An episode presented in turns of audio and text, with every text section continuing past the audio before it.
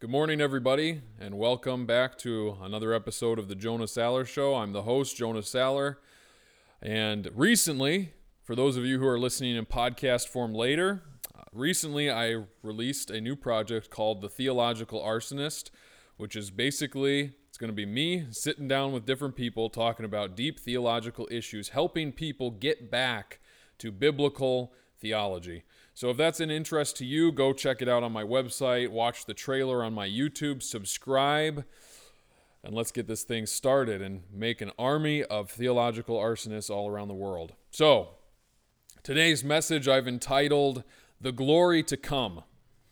And the reason I've entitled that way is what we're going to be doing today is basically exploring a little bit of eternity. The picture of eternity. And so if you have a Bible, please turn with me to Romans chapter 8.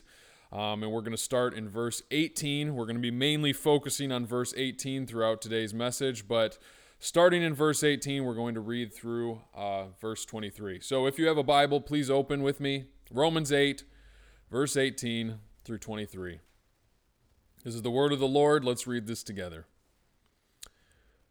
For I consider that the sufferings of this present time are not worthy to be compared with the glory which shall be revealed in us. For the earnest expectation of the creation eagerly waits for the revealing of the sons of God. For the creation was subjected to futility, not willingly, but because of him who subjected it in hope. And because the creation itself also will be delivered from the bondage of corruption into the glorious liberty of the children of God. For we know that the whole creation groans and labors with birth pangs together until now. Not only that, but we also who have the first fruits of the Spirit, even we ourselves groan within ourselves, eagerly waiting for the adoption, the redemption of our body. With that being said, let's open in a word of prayer. Gracious Heavenly Father, we just come before you this morning. So in awe of you, so in awe of what Christ has done, so in awe that through his death and resurrection, Lord, we have life. And this is not a work of ourselves, Lord, but it is a gift of God, extending his grace down, giving us the faith we need to endure to the end. Lord, we are so grateful that you are sovereignly in control and you hold everything in your sovereign hand.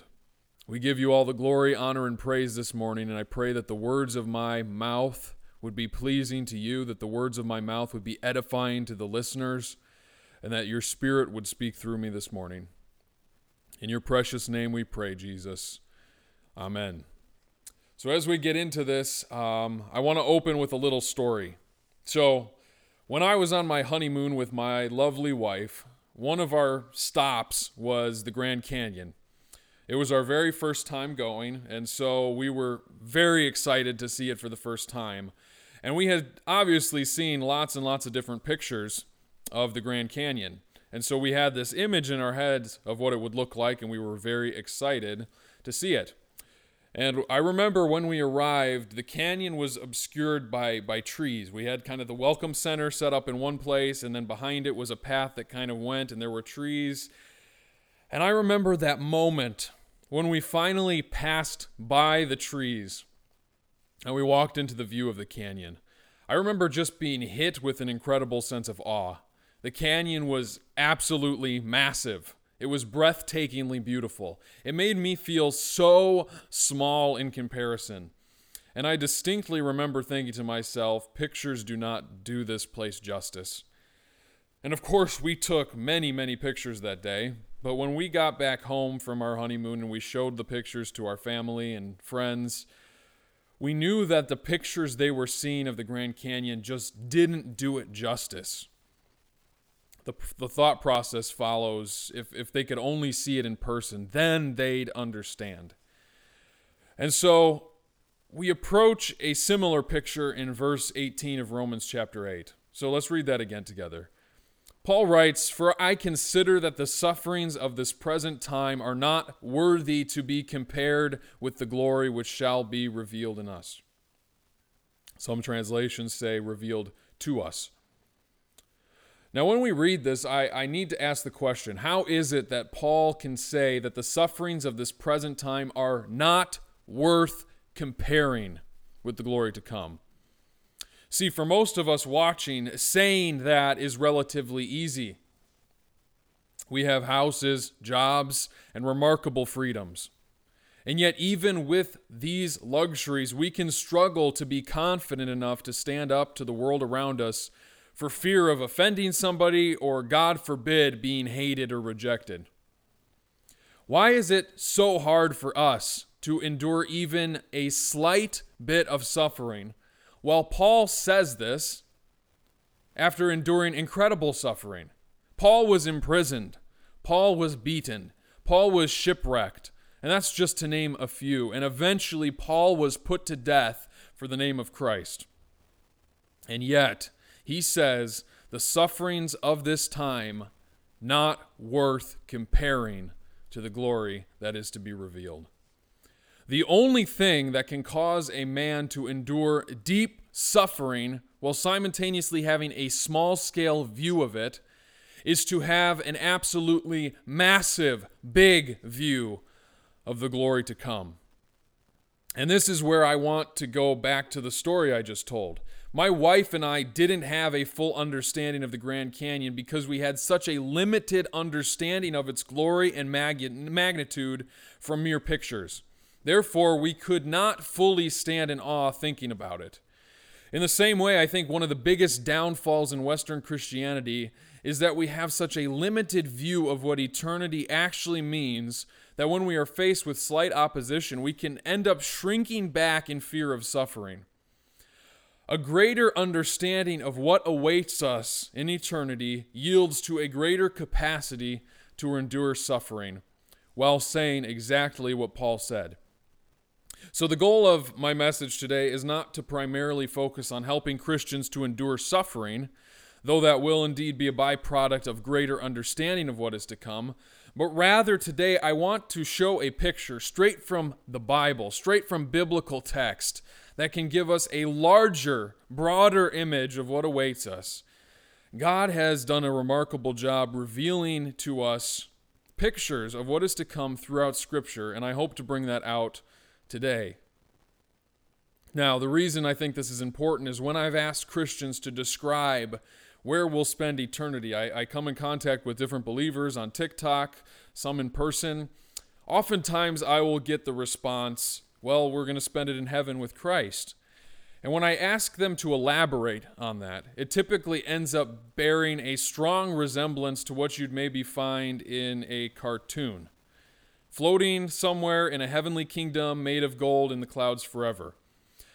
And I know that the majority of you watching don't believe that this is what eternity is going to look like, but the sad part is the vast majority of Western Christianity has this prevalent idea of heaven. And one, it comes from a misunderstanding of the location of our eternal state. Two, it comes from a literal interpretation of Scripture when the text dictates that we should take a symbolic interpretation.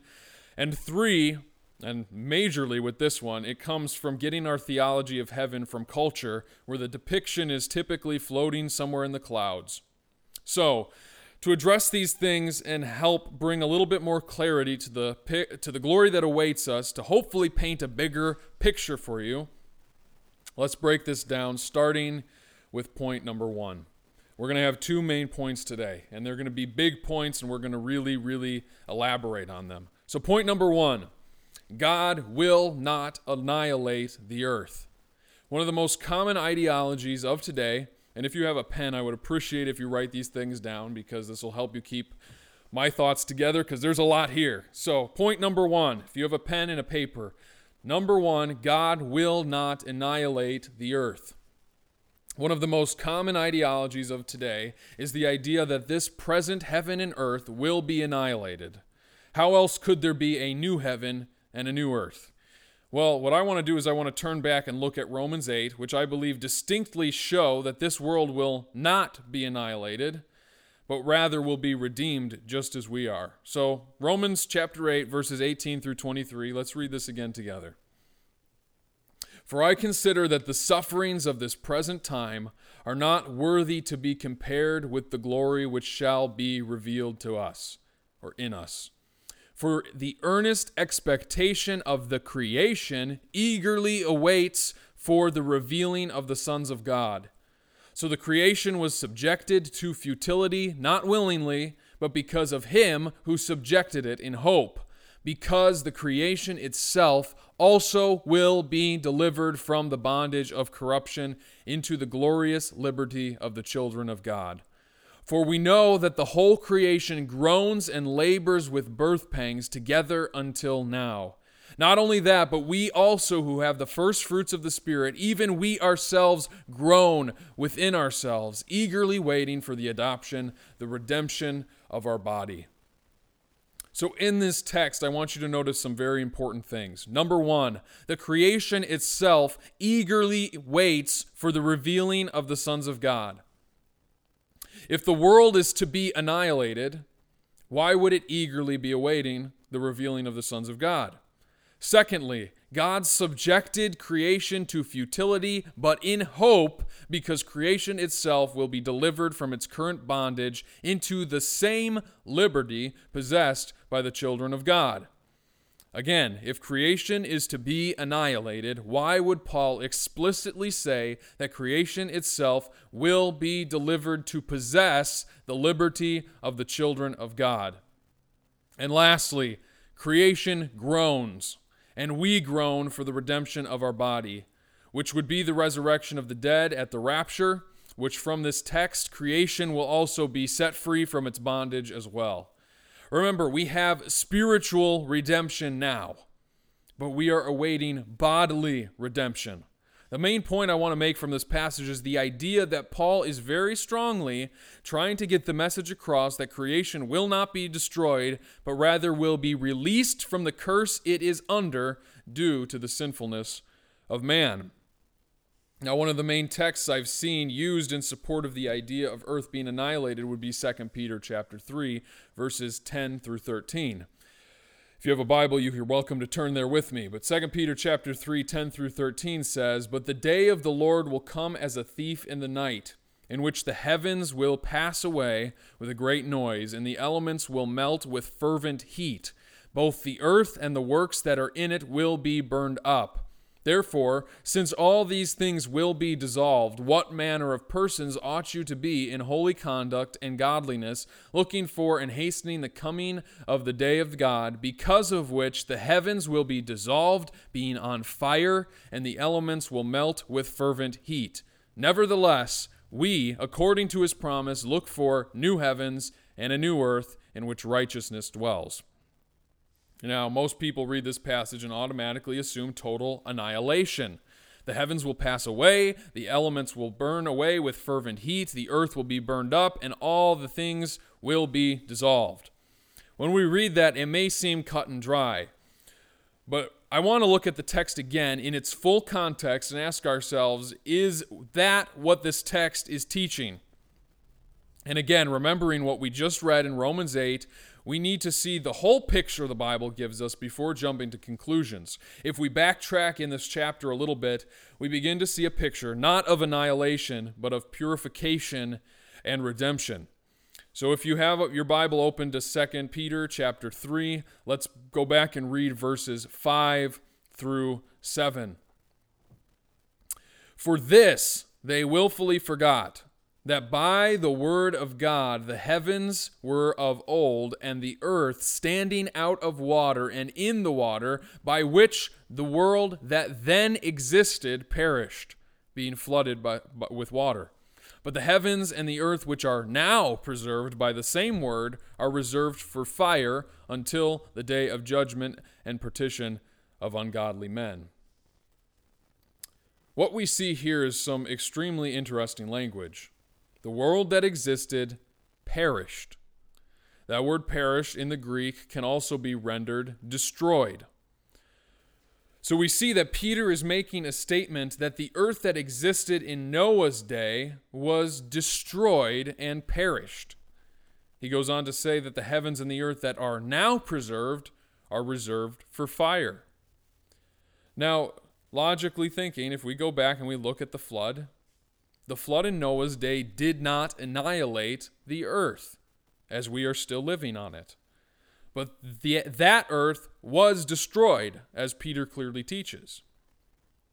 The flood in Noah's day didn't require a brand new creation afterwards, but rather through the flood, God removed wicked mankind, and the flood acted as a cleansing of the earth. In the same way, when we compare Paul's writing with Peter's, we can see this picture clearly, that the current earth we live on is being reserved for fire, but not fire for total annihilation, but fire for the cleansing and restoration of all things. The earth looked different after the flood, but it was the same earth. The earth will look different after the restoration of all things, but it will be the same earth. A few more texts that illustrate this point, and then we'll move on.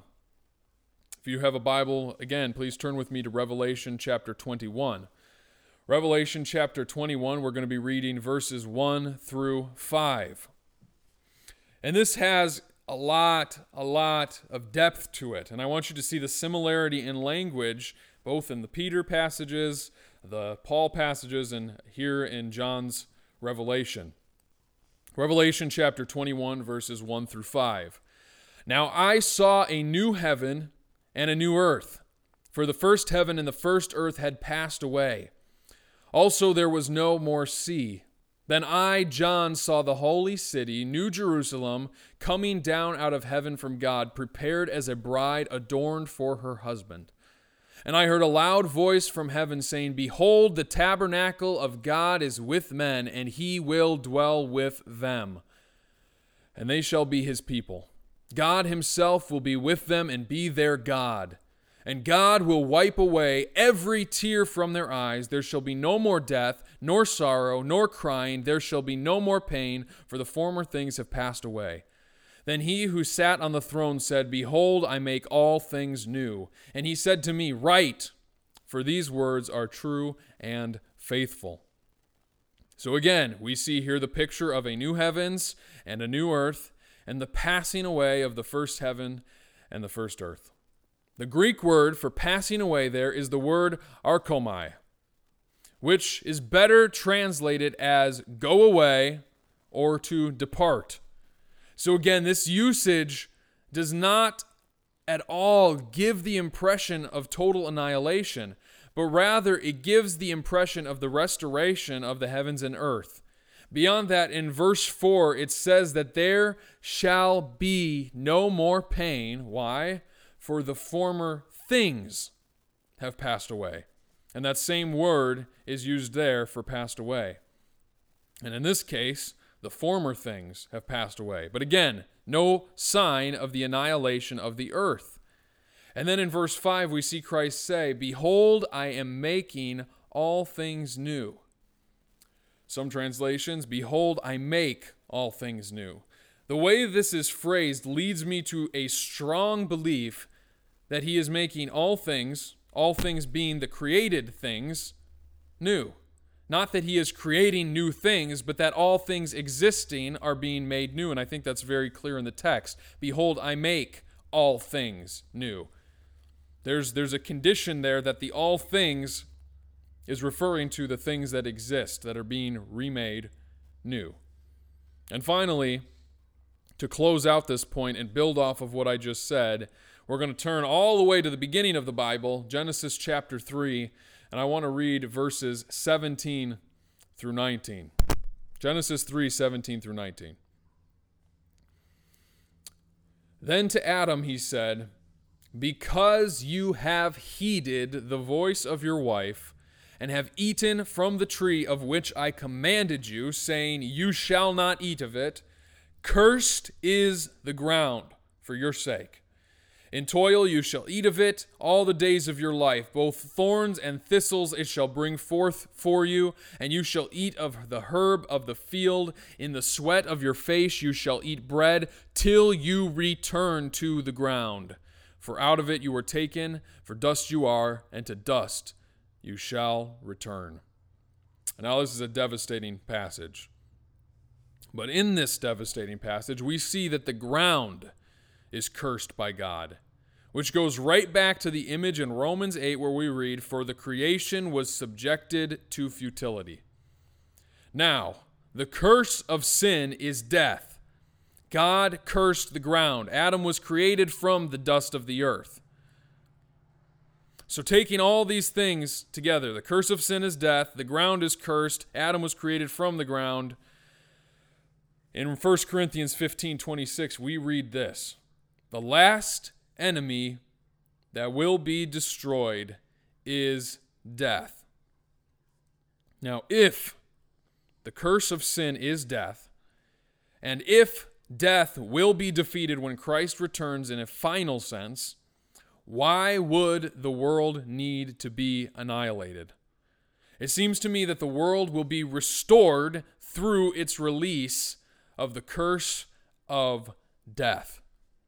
Now listen, if God the Almighty was planning to destroy the earth and start a brand new one, why didn't he just destroy all of us too? Why didn't he just destroy all of us too? He could have.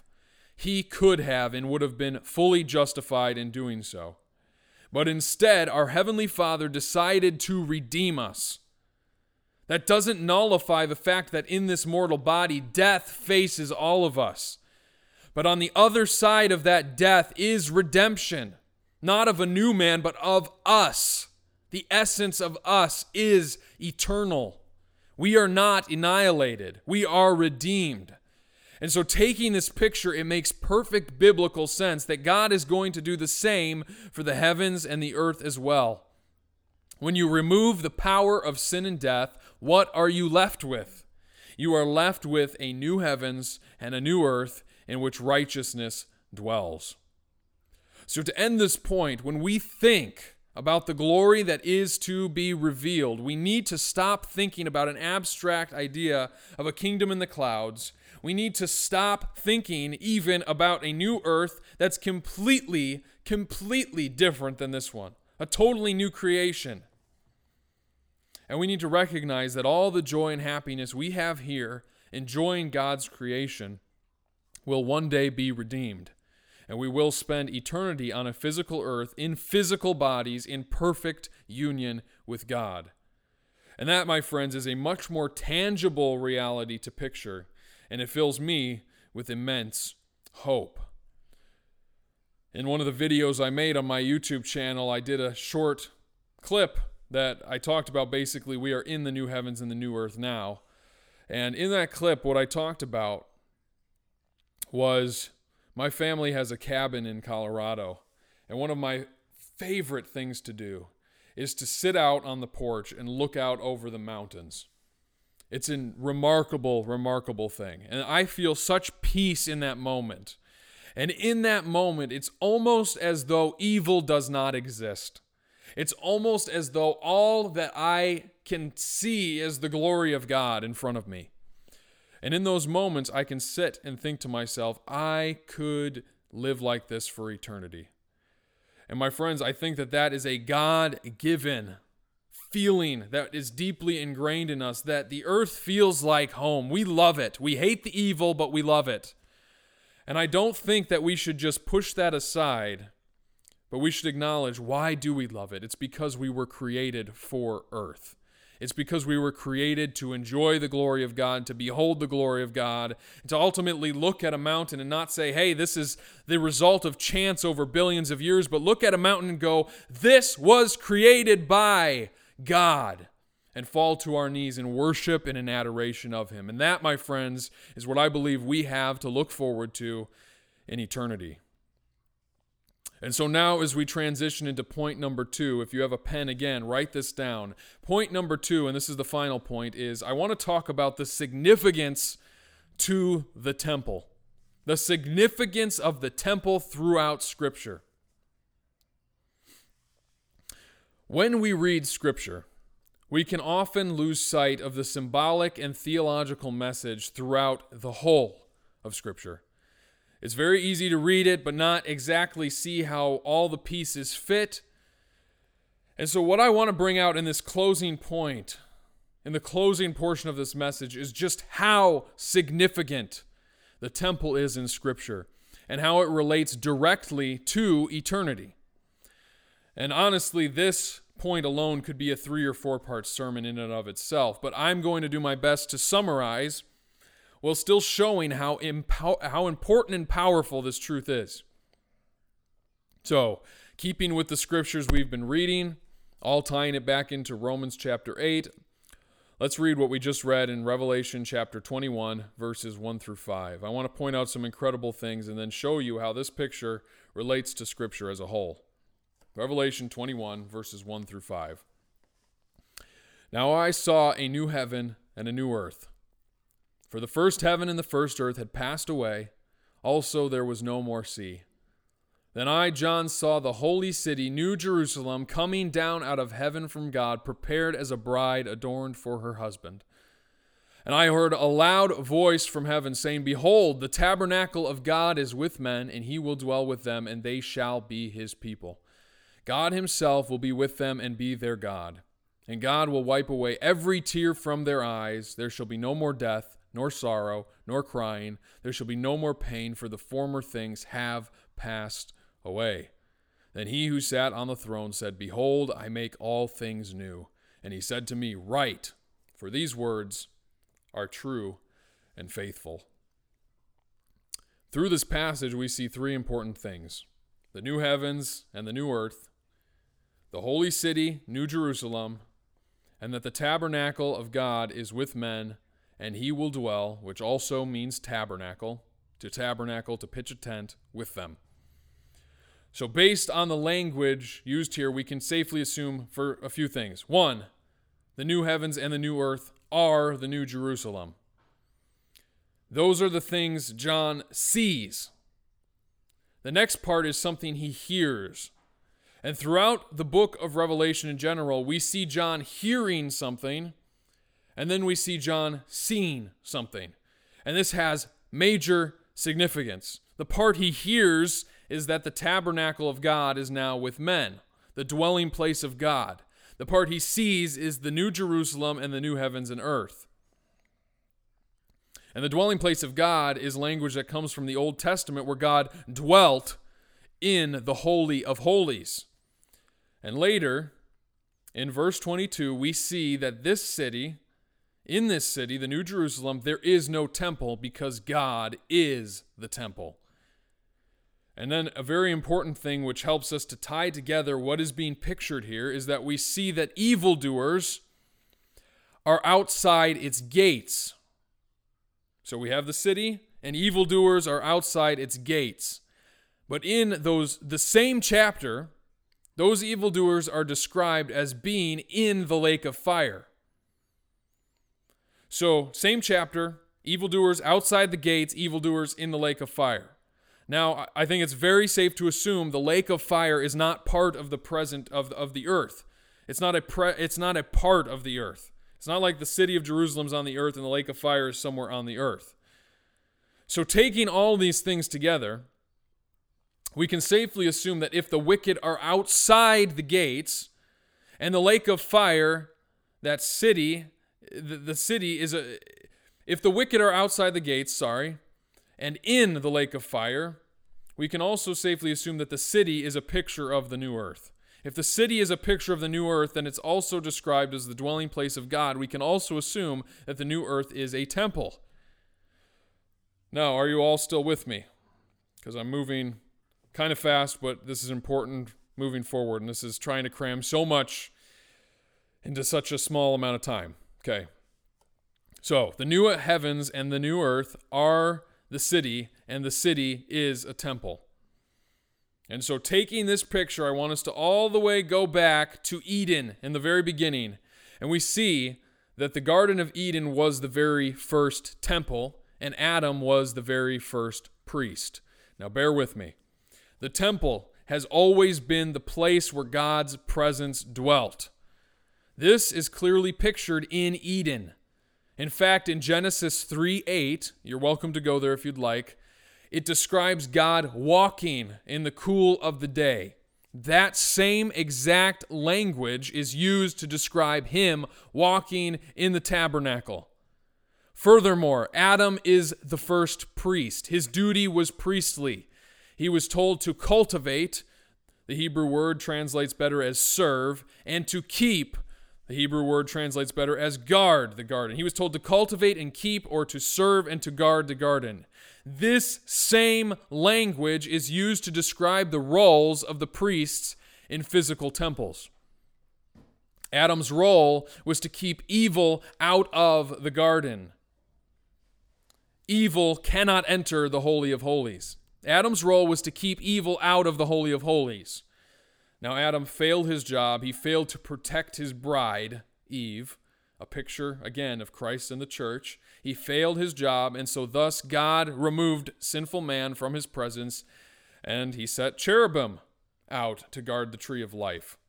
Now, this is very interesting. Similarly, in the physical temples, we would see cherubim statues on either side of the altar within the Holy of Holies. Now, in more detail, the physical temples also represented the cosmos, the way that they were laid out. A physical temple was divided into three sections, distinct sections: the Holy of Holies, the Holy Place, and then the courtyard. The Holy of Holies represented the invisible heavens where God dwelt. The Holy Place represented the visible heavens, where that man could see visibly but was still distant from him. And the courtyard represented the earth and the sea in which mankind was able to access. And I could go into much more detail about these things, showing how even the decorations used within the temple, the Holy of Holies, the Holy Place, and the courtyard match depictions of the cosmos in this way. But I just want to briefly go over this just to try to show you some of these parallels so you can see the bigger picture of the biblical narrative. Now, with all that being said, in Genesis 1:28, we see a very specific command from God to Adam. And remember, Adam is the first priest, the one who is to guard and to keep the Holy of Holies. Genesis 1:28, "Then God blessed them, and God said to them, 'Be fruitful and multiply, fill the earth and subdue it. Have dominion over the fish of the sea, over the birds of the air, and over every living thing that moves on the earth.'" Notice, he says, "Fill the earth and subdue it." Remember, mankind is made in the image of God, and the garden represents the Holy of Holies. What God is commanding Adam goes beyond a simple, "Have babies and live well on the earth." The idea is to be fruitful, multiply, and fill the earth with the glory of God. Fill the earth with God's image bearers. Fill the earth and extend the boundaries of the Holy of Holies throughout the expanse of the earth. Now, this command was broken through sin, and thus God's dwelling place was no longer on the earth with man, for a holy God cannot dwell among sinful man. So his contact with man was limited through the physical temple set to look like the cosmos. And what we see in the physical temples is ultimately what they point to. And this is where I'm driving this whole point towards. Jesus Christ, our great high priest, who did what Adam couldn't. He defeated the serpent and faithfully defended his bride. Where Adam failed in allowing the serpent to enter and to deceive his bride, Christ conquered by crushing the head of the serpent and protecting and covering his bride. And so through this, we see the powerful reality that the temple shadowed. In John 1:14, John writes, "And the Word became flesh and dwelt among us, and we beheld his glory, the glory as of the only begotten of the Father, full of grace and truth." Once again, we see the word dwelt, this time in the form of Christ Jesus, who is the fulfillment of the temple, the very presence and dwelling of God. And as the gospel progresses throughout the New Testament, we see the concept of the temple progressing too. Jesus refers to his body as the temple, directly saying, "Tear down this temple, and I will rebuild it in 3 days." And finally, we see this culmination of the gospel. In 1 Corinthians 3:16, we read, "Do you not know that you are the temple of God and that the Spirit of God dwells in you?" We begin to see that through Christ, those in him become the temple of God, because the Spirit dwells. There's that word again, dwells within us. Or in 1 Peter 2, verses 4 through 5. Coming to him as living stones, rejected indeed by men, but chosen by God and precious, you also, as living stones, are being built up into a spiritual house, a holy priesthood, to offer up spiritual sacrifices acceptable to God through Jesus Christ. And again, the holy priesthood that Peter bestows upon the church was the holy priesthood bestowed upon Israel in the context of the temple.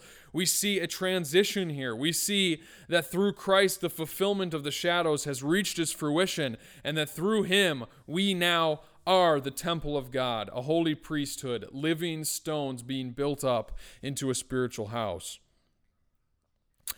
And this becomes beautiful when we go back to the Great Commission and we see this narrative leading to the Great Commission. We get to see how it ties all together.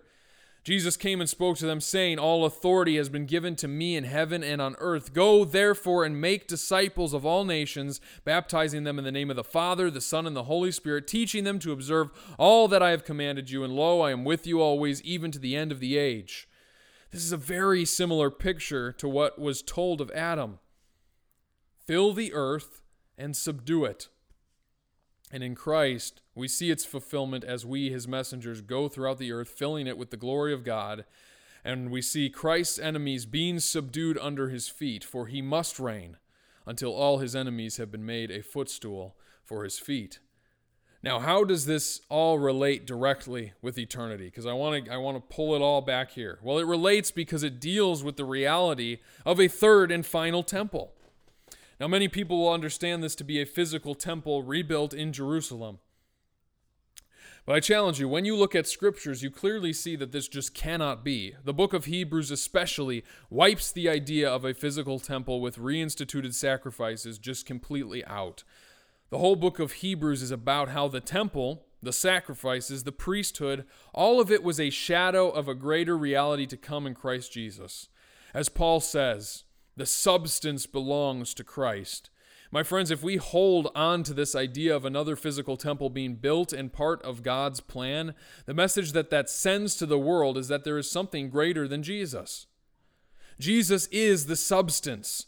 If we return to a shadow, we are implying that the fulfillment hasn't arrived. I heard it put this way once. If I had a picture of my wife, and I loved looking at that picture of my wife more than actually looking and loving my wife, what would that do to my wife? She'd probably say something like, "Hun, I'm right here. I'm the substance. That photo is only a picture of the reality you now have in me." So, brothers and sisters, I know that the idea of a physical third temple to come in Jerusalem is deeply entrenched in Western Christianity. But I would urge you, you cannot read Scripture and come to that conclusion that would be a part of God's plan to return to a shadow. That being said, when we are able to get past the idea of a third temple in Jerusalem, we begin to see that the restored temple, a real third temple being described in Scripture, is ultimately not a physical temple, but rather the new heavens and the new earth, the dwelling place of God with man. Note again, Revelation 21:22. But I saw no temple in it, for the Lord God Almighty and the Lamb are its temple. This is said after giving a description of the city, which, guess what? It includes measurements. The measurements, the city is laid out as a square, its length is as great as its breadth, and he measured the city with the reed 12,000 furlongs, its length, breadth, and height are equal.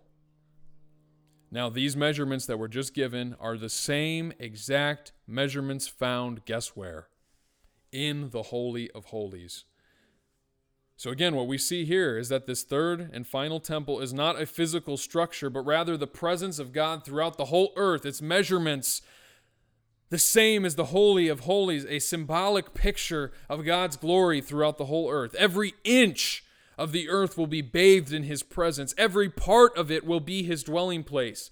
The new earth is the fulfillment of what God commanded Adam. The new earth is the Holy of Holies, made manifest as it was symbolized in a physical temple. But taking this even one step further, this third temple, as prophesied in the Old Testament, finds its builder being Christ Jesus himself, once again showing that the fulfillment is not only found in him, but also that this is not a physical building. In Zechariah 6:12 through 13, we read this. Then speak to him, saying, Thus says the Lord of hosts, Behold, the man whose name is the branch. From his place he shall branch out, and he shall build the temple of the Lord. Yes, he shall build the temple of the Lord. He shall bear the glory. He shall sit and rule on his throne. He shall be a priest on his throne, and the council of peace shall be between them both. We see the image of Christ as both ruler and priest, two separate, distinct roles in the Judaic customs, but fulfilled perfectly in the Godhead. Notice also the language. From his place he shall branch out, and he shall build the temple of the Lord. This reminds me of Daniel's prophecy of the stone cut from no human hand that grew to become a mountain that filled the whole earth. Or Jesus himself talking of the mustard seed that starts out small and grows to be the most large plant out of them all. My friends, we are in the process through Christ's indwelling spirit of building this temple that will be culminated at his return. Christ is the cornerstone, and we are the living stones that are being built up into a spiritual house that will one day cover the expanse of the cosmos. When we take this picture and we read the Bible with Christ as the guiding light and the lens, we begin to see a picture of what was inaugurated at Calvary. Satan was defeated, death was beaten, and life and redemption was extended to sinful Jews and Gentiles alike. With all of this being said, I want to go back to Romans 8, and I want to read what we read to start. Romans 8, 18 through 23, and I want to just look at this text with the picture of what we just went over. Romans 8, 18 through 23. For I consider that the sufferings of this present time are not worthy to be compared with the glory which shall be revealed in us. For the earnest expectation of the creation eagerly waits for the revealing of the sons of God. For the creation was subjected to futility, not willingly, but because of him who subjected it in hope. Because the creation itself also will be delivered from the bondage of the corruption into the glorious liberty of the children of God. For we know that the whole creation groans and labors with birth pangs together until now. Not only that, but we also who have the first fruits of the Spirit, even we ourselves groan within ourselves, eagerly waiting for the adoption, the redemption of our bodies. Friends, what we see through the beauty of the Word of God is that at the death and resurrection of Christ, the new creation was inaugurated. It's an already, not yet way of thinking. We are new creations in Christ, as Scripture teaches, but in a spiritual sense. And what we long for and what we wait for is the physical culmination of that. We are in the new heavens and the new earth spiritually, but we await their final physical manifestation. We are living in a spiritual reality that awaits its physical culmination. The glory to be revealed to us is ultimately a cleansed earth, not an annihilated earth, replaced by a brand new creation, but rather a purified earth in which sin, death, and evil are no more. A redeemed cosmos in which the very presence of God dwells among man. A world in which the Holy of Holies extends everywhere, covering the expanse of all creation, a place where we will live as humans in physical redeemed bodies on this physical earth, totally redeemed, totally made right, living in the final and complete temple of God, where Christ is the temple and we are his worshipers, part of the holy temple. We all look towards the day where every creature knows and expresses the praise of our mighty, sovereign God. So as we close, I want to say that we will never, ever fully know what eternity will be like until we are there. I didn't even go into the idea of the intermediate state where believers are right now, or anything like that. But what I hope I accomplished through the Spirit today is that through Scripture, I pray that I was able to give you a broader picture of what we have to look forward to. My prayer is that you've gone from having a picture of the Grand Canyon to maybe something a little bit more like standing on the precipice looking out over its vast glory. My goal was and is to help us all echo Paul when we say, "For I consider that the sufferings of this present time are not worthy to be compared with the glory which shall be revealed to us." I pray that we can read that and all echo him with a hearty amen as we continue to build the kingdom of God through the preaching of the gospel, and as we groan with all of creation, ultimately fixing our eyes on our hope and the glory that is to come and is to be revealed to us in Christ Jesus. With that being said, let's pray. Heavenly Father, Lord, we just come before you now, ultimately just so grateful. So grateful that we can look at the trials of this world, whether that be small or whether that be giving our lives as martyrs for Christ, Lord. That we can look at that and we don't even have to begin to compare that to the glory that is to come. We don't even have to begin to think to ourselves, what if this suffering is not worth it? Lord, I pray that through the picture of just an immense world full of your glory, where we will dwell as physical people, enjoying your creation, enjoying your presence, enjoying right relationship, that it has given us maybe a deeper sense of what awaits us. And Lord, ultimately, I don't want this to be focused on us and our satisfaction in eternity, Lord, but rather your glory. For all things were created by you and for you. And Lord, we are caught up as your children, caught up in your glory as partakers of that. And God, I just pray that as we meditate on the glory that is to come, it would equip us to endure the suffering that we experience and will experience in this present time, Lord. And also, Lord, I want to thank you for your many blessings. I'm thankful for a country, Lord, where we can do this, where we can preach the gospel, where we can spread the good news and not be fearful of our lives. What a privilege that is. And I pray, Lord, we would not take that for granted.